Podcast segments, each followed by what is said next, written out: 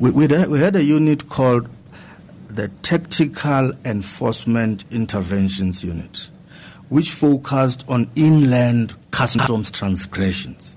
So they didn't operate at the borders, uh, they operated inland. They looked into uh, round tripping of goods, they looked into uh, bogus exports, they looked into fraud related to bonded warehouse and diplomatic shops because they're duty free. So after I left SARS, that unit was told you're not going to conduct any inspections at cigarette factories. So all inspections at cigarette factories were stopped. No reason given. To this day, there are no inspections at cigarette factories. So you can imagine if people are saying uh, there's a lot of people are, are not paying excise, there's nobody that can go and check whether people are paying excise or not. That's just one example.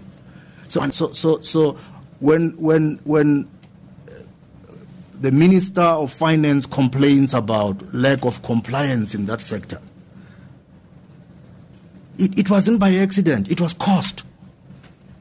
It was cost. I mean, the, the, the, that's the one thing. I believe also, uh, Your Lordship, that the, the whole operating model review things was about dismantling enforcement. I mean, there were specialized units like the, the, the, the projects units, for example, that investigated cases that raked in billions. That those, those units have been dissolved. No reasons given because they are rogue. So, so it, it, it's a very painful thing.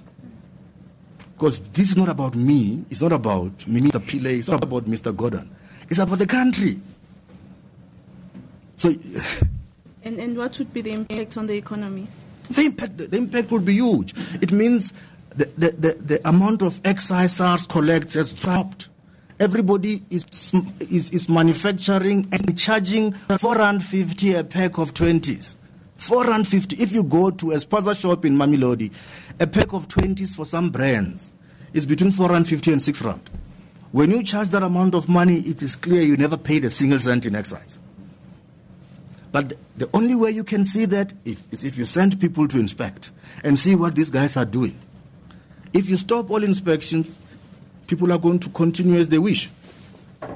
Thank you. So let me understand that by the time you left, was there no one investigating, as you had said, uh, going to see if the t- tobacco factories are There were. producing? There were, people. Yeah.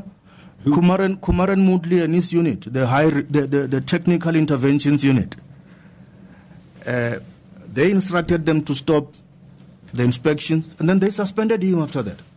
Well, that's what I'm asking. I just, maybe I didn't understand your answer. There Was were, there- there were people looking into that, but after I left, they were instructed to stop inspecting cigarette factories.